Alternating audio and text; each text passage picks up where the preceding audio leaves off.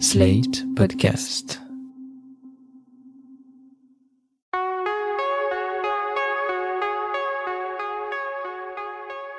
Je m'appelle Thomas Messias, je suis un homme blanc, cisgenre, hétérosexuel, et en novembre 2019, dans l'épisode 25 de ce podcast, je traitais du manque total de visibilité des personnes intersexes dans la fiction. J'étais alors loin de m'imaginer qu'une scénariste nommée Yael Langman allait bientôt combler ce manque. Vous écoutez Mansplaining épisode 97, Cher tendre pour rendre les personnes intersexes visibles. Un podcast slate.fr. Yael Langman a notamment coécrit les derniers films réalisés par Yvan Attal, mais c'est cette fois en tant qu'autrice et co-réalisatrice qu'elle nous apporte son nouveau projet, une série en 10 épisodes, chapeautée par France TV Slash. Cher tendre, c'est son nom, sera disponible sur le site de France TV Slash le vendredi 23 septembre à 18h, et sa diffusion télé commencera le soir même sur France 5 à 21h. Cher tendre, c'est l'histoire de Sacha, ado de 17 ans qui débarque un beau jour d'avril dans un lycée de province après avoir quitté son bahut parisien. C'est toi, Sacha Dalka Euh, ouais. J'ai nom sur le groupe WhatsApp. On est dans la même classe. Oh, bah, enchanté. Euh, Sacha, du coup. Cynthia. Franchement, c'est chaud d'arriver au mois d'avril. Moi, je serais au bout de ma life, meuf. Ouais, bah, pas le choix. Euh, on a dû déménager pour le taf de mon père. Ah ouais, relou. Enfin non, cool. Enfin, je sais pas. On ne tardera pas à comprendre que le déménagement n'est pas exactement dû à une mutation professionnelle et que pour Sacha, ce changement d'établissement et de ville était tout simplement vital. Vous n'avez nullement besoin d'être Sherlock Holmes pour l'avoir déjà compris, d'autant que la série n'en fait pas un élément de suspense. Sacha est intersexe et c'est à son nouveau départ que l'on assiste dans la série. À ce stade, ce serait peut-être pas mal de donner une définition de ce qu'est l'intersexuation. Voilà ce qu'on peut lire sur le site d'Amnesty International. Le terme intersexuation est un terme générique utilisé pour couvrir un vaste groupe de personnes dont les caractéristiques sexuelles ne correspondent pas aux normes typiques et binaires, masculines ou féminines.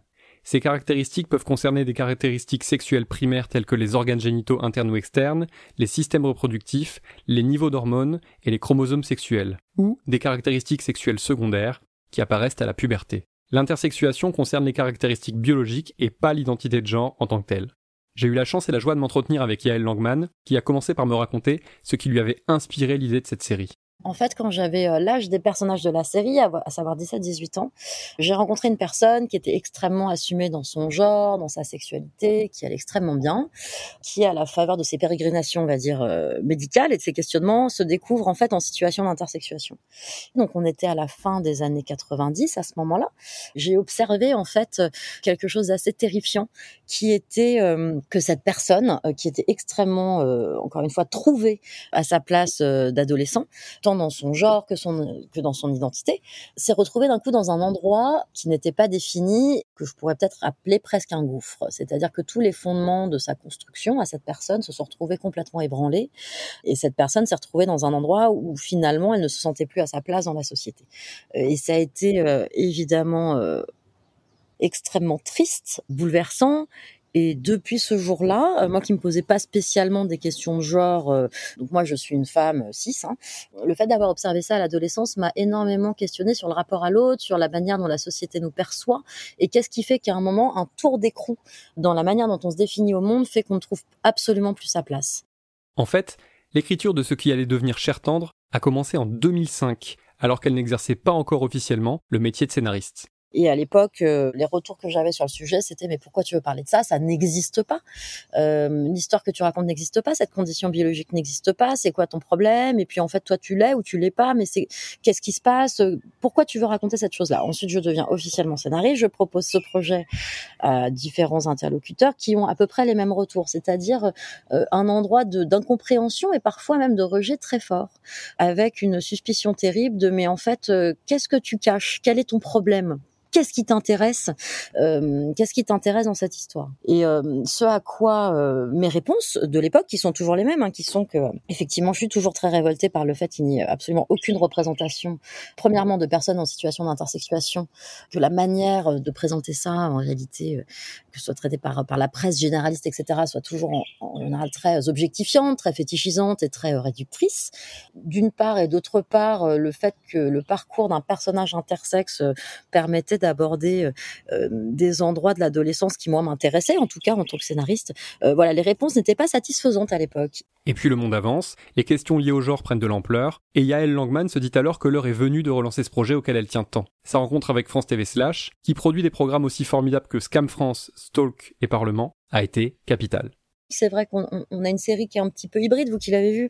Euh, voilà, des fois on rit, des fois on, est un peu plus secoué. Euh, c'est quelque chose de pas très net en fait. Euh, cette série, en termes de genre, je crois, on s'autorise même des petites incursions un peu étranges. On le doit absolument et intégralement la collaboration avec Slash qui a pris le parti de nous laisser embrasser le sujet euh, comme on pensait le faire de la manière la plus honnête et la plus sincère possible, sans essayer d'entrer dans des cas, sans essayer d'être plus séduisant qu'on ne pourrait l'être, sans essayer de répondre à une problématique de format, de structure, etc.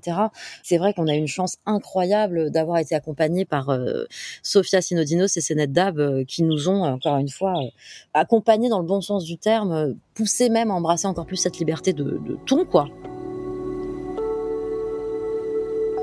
Tu sais, euh, on n'a pas déménagé ici que pour le boulot de mes parents. C'est bien ce qu'on avait compris. Comment ça? De quoi tu parles Non mais c'est rien, t'inquiète. C'est ton attitude. On sent que t'as vécu un truc fort. T'es pas comme toutes ces meufs du lycée là. Parler de leurs cheveux, de leur manucure, du matin au soir. L'ennui lycéen. Ouais.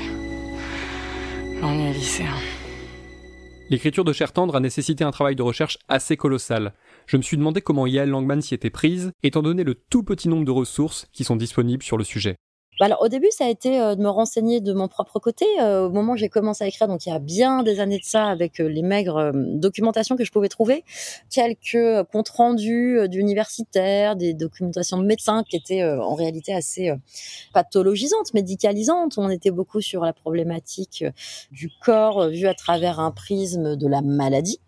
J'ai lu évidemment les mémoires d'Herculine Barbin, Herculine Barbin étant la première euh, personne connue en situation d'intersexuation qui a fait un journal intime, qui a eu un destin assez tragique et pas pas romanesque parce que romanesque ça ça implique du souffle et de la beauté. Euh, le destin d'Herculine Barbin était extrêmement violent. Si vous avez extrêmement bonne mémoire, je vous parlais justement d'Herculine Barbin dans l'épisode 25 de Mansplaining, puisque sa vie a inspiré le réalisateur René Ferret pour Mystère Alexina, un film totalement méconnu qui est a priori le seul long métrage français à s'être intéressé au sujet.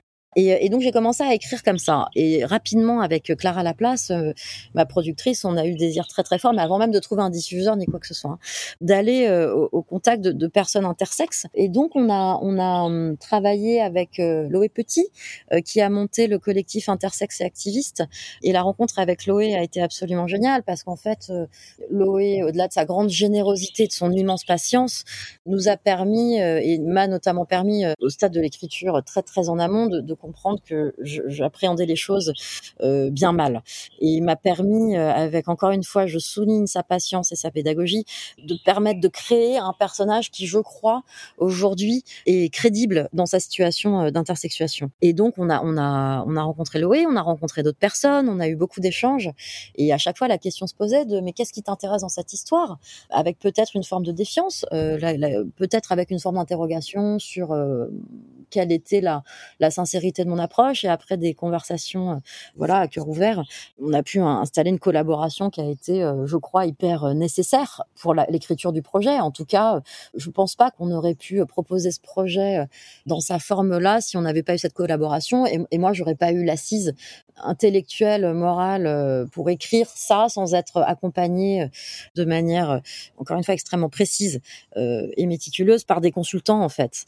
Donc c'était fondamental, en tout cas, de pouvoir parler avec des personnes dont la situation était proche de celle du personnage. Ce qu'il y a d'appréciable entre autres dans Cher Tendre, c'est que Sacha ne se résume pas à son statut de personne intersexe. Sacha vit, Sacha aime, Sacha rit, et si sa condition a évidemment un impact sur certaines parties de sa vie, elle ne la résume pas. En tout cas, l'idée euh, très tôt était d'aborder le personnage de Sacha comme un personnage avant toute chose, c'est-à-dire une personne entièrement pleine de ses désirs, de ses doutes, de sa structure familiale, de ses caractéristiques propres, avant d'en faire avant toute chose un personnage intersexe. Sacha a grandi euh, en étant assigné garçon, et donc Sacha est construit en tant que garçon et euh, et à la faveur euh, d'un drame lycéen euh, doit déménager rapidement et, et, décide de se réinventer et de se présenter autrement au monde. Pour ça, il était hyper important euh, au moment d'écriture et donc évidemment sur la mise en scène, etc., que Sacha soit un personnage encore une fois plein, organique, et de pas faire de son intersexuation et de son corps quelque chose qui va être en permanence mis en avant. En parlant, en lisant, en découvrant, le, le, le fait de mettre toujours le corps en avant est extrêmement fétichisant et c'est et c'est pas le but. D'ailleurs, dans le même esprit, Sacha n'est pas seule au centre de la série. Autour d'elle gravite toute une galaxie de personnages, qu'il s'agisse des camarades de son lycée, de ses parents ou encore de sa sœur. Pauline, la petite sœur, est un personnage que j'aime particulièrement parce qu'elle a ses problématiques à elle, parce que son adolescence ou sa préadolescence sont évidemment pleines d'enjeux aussi, mais qu'elle a conscience qu'à côté de Sacha, ses problèmes apparaîtront toujours comme secondaires. Pauline, t'as pas le droit d'être là, retourne dans les des mecs. T'es folle, tais-toi C'est quoi ton problème T'as honte de moi, c'est ça? Non, écoute, s'il te plaît. Je, je sais qu'on est là à cause de moi et que tes potes te manquent et tout. Mais s'il te plaît, genre, j'ai même pas encore ma propre bande. Je peux pas ramener des incrustes comme ça, surtout des secondes. Je suis pas une incruste, je suis ta sœur en fait. Attends, deux secondes. Laisse-moi un peu de temps. Je te promets, après tu pourras traîner avec nous. Comme avant, ok Arrête avec cette tête. euh. De toute façon, tu sais très bien, moi sans toi, j'y arrive pas. Tu me saoules. Attends deux secondes. C'est c'est quoi du highlighter Et on en reparle. C'est l'une des difficultés du rôle de parent, surtout dans ce genre de situation. Il faut parvenir à ce que tout le monde ait sa place, et ce n'est pas une mince affaire. C'est la question des personnes accompagnantes, hein. c'est-à-dire que quand on a un enfant, je mets 14 000 guillemets autour de, de ça, quand on a un enfant dit à problème, en tout cas, qu'est-ce qui se passe pour les autres? Comment la personne à côté va vivre le fait d'être forcément défini comme celui qui ne peut pas, qui n'a plus l'espace pour avoir des problèmes.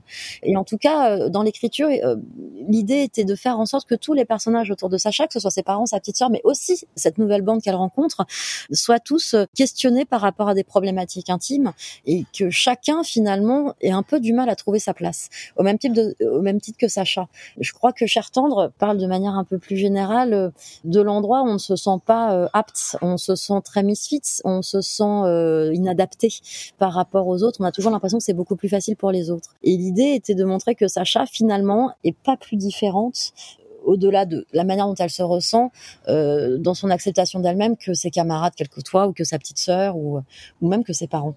La série joue habilement avec les passages obligés pour démonter pas mal d'idées reçues et pour slalomer entre les potentielles facilités scénaristiques. Par exemple, lorsque Sacha se rapproche enfin d'un groupe de jeunes gens intersexes afin de participer à un cercle de parole, on pourrait croire que ça y est, elle a enfin trouvé le refuge qu'il lui fallait. Sauf que ce n'est pas comme ça que ça se passe. En fait, au contact de ces personnes, Sacha se sent simplement illégitime. Ce mouvement-là est, né de conversations euh, ultra intéressantes avec euh, donc Loé Petit, euh, dont je parlais tout à l'heure, et aussi avec Lisandre, qui joue le personnage de Loé dans la série.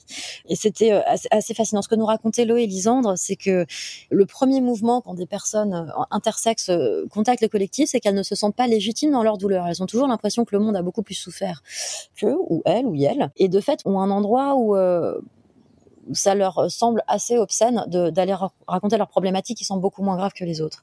Et en dézoomant un tout petit peu, j'ai aussi pu remarquer que c'était le cas de, pas mal de victimes, que ce soit de victimes de viol, de victimes d'inceste, de pédophilie. On a toujours l'impression que le voisin a beaucoup plus souffert, on se sent très illégitime dans sa douleur. Et l'idée de cette euh, séquence de groupe de parole était de montrer ce mouvement avant d'arriver à un endroit d'apaisement du personnage qui va évidemment ensuite pouvoir retourner après être passé par ce mouvement-là et accepter sa propre douleur, pouvoir retourner vers vers le collectif au sens très pragmatique du collectif intersexe ou au sens plus large du collectif d'être ensemble avec les autres en acceptant qu'on a sa place et que sa douleur existe. Et c'est vrai que quand j'ai eu l'occasion de parler de ça avec Lisandre et, et Loé, c'était hyper bouleversant d'imaginer que toute une somme de personnes ne se sentent pas euh, aptes à prendre la parole et pas légitimes dans le fait de prendre la parole parce qu'elles se sentent moins qu'eux. Et l'idée c'était de montrer ça à travers cette séquence, que c'est pas idyllique, c'est pas parce que d'un coup on va rencontrer des personnes qui nous ressemblent ou qui sont en mesure de nous entendre et de nous écouter et de nous accompagner que ça va être magique. Euh, ça prend du temps. C'est l'actrice Angèle Metzger qui incarne Sacha dans la série et sa prestation est incroyable. Angèle Metzger, c'est un physique, une voix et un vrai respect du personnage de Sacha, de sa personnalité et de son identité. Angèle Metzger ne délivre pas une performance au sens acteur studio du terme. Elle joue Sacha, tout simplement. Cette découverte, Yael Langman la doit à Catherine Charrier, une directrice de casting qui lui en a parlé alors que l'écriture de la série n'était même pas encore terminée. Et rapidement, ce fut l'évidence. Angèle, en réalité, une fois qu'il y a cette espèce de coup de cœur, mais immédiat, on la rencontre, je la rencontre, et euh, il se trouve que c'est une fille d'une intelligence absolument remarquable, qui a une manière de s'approprier, euh, en tout cas le rôle et, son abord du rôle est extrêmement. Euh, c'est-à-dire que c'est quelqu'un qui passe par l'intellectuel pour repasser dans le corps. Angèle, au-delà de ça, c'est quelqu'un qui, à à ce moment-là, passait son mémoire de philo. Elle a eu 17 à son mémoire, et son sujet était sur la métamorphose des sexes, sur comment le social se figure la représentation de quelqu'un à travers son genre. Et donc bref, on avance avec Angèle, mais au-delà de ça, on se dit, bon attends, doucement, on parle d'intersexuation, allons euh, quand même ouvrir un peu le champ des castings. Et s'il est légitime de se demander pourquoi avoir engagé une femme cisgenre pour jouer un personnage intersexe, qu'on se rassure, Yael Langman se l'était posé bien avant nous. Donc nous passons des annonces au sein de, communautés intersexes pour des raisons qui sont extrêmement euh, simples. Nous n'avons pas de retour parce que euh, déjà nous cherchons quelqu'un qui avait entre 17 et 22 ans, on va dire.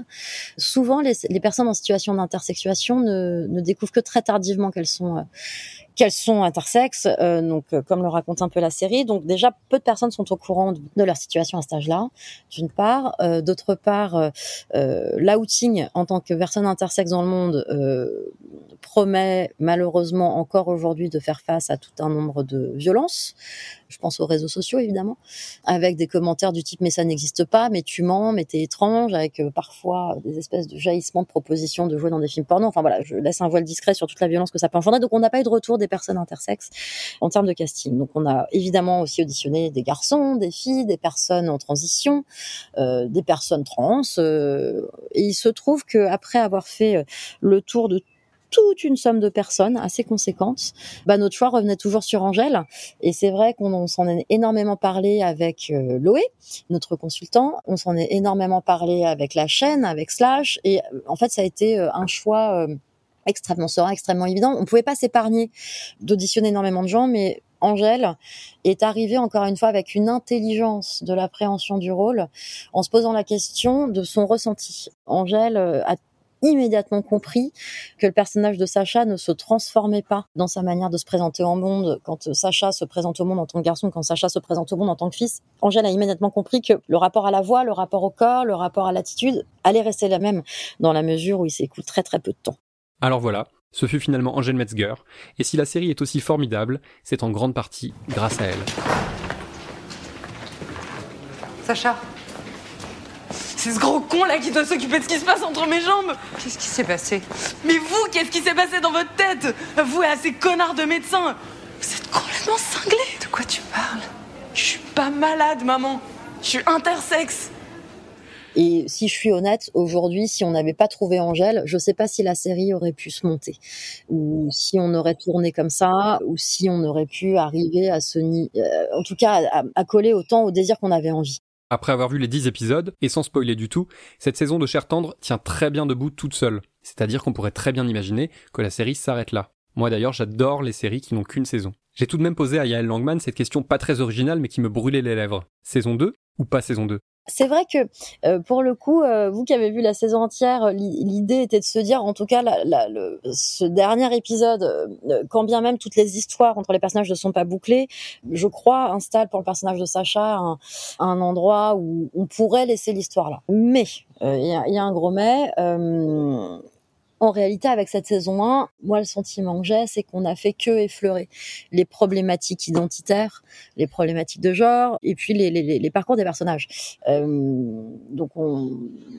pour ne rien vous cacher, on se pose la question, évidemment, avec, avec les producteurs, avec euh, les diffuseurs éventuellement de faire une saison 2. Donc déjà, on va, on va être très patient et très humble. On va attendre que la, saison 1 sorte et on va voir comment, comment ça réagit. Voilà, si le public s'en empare, si ça plaît.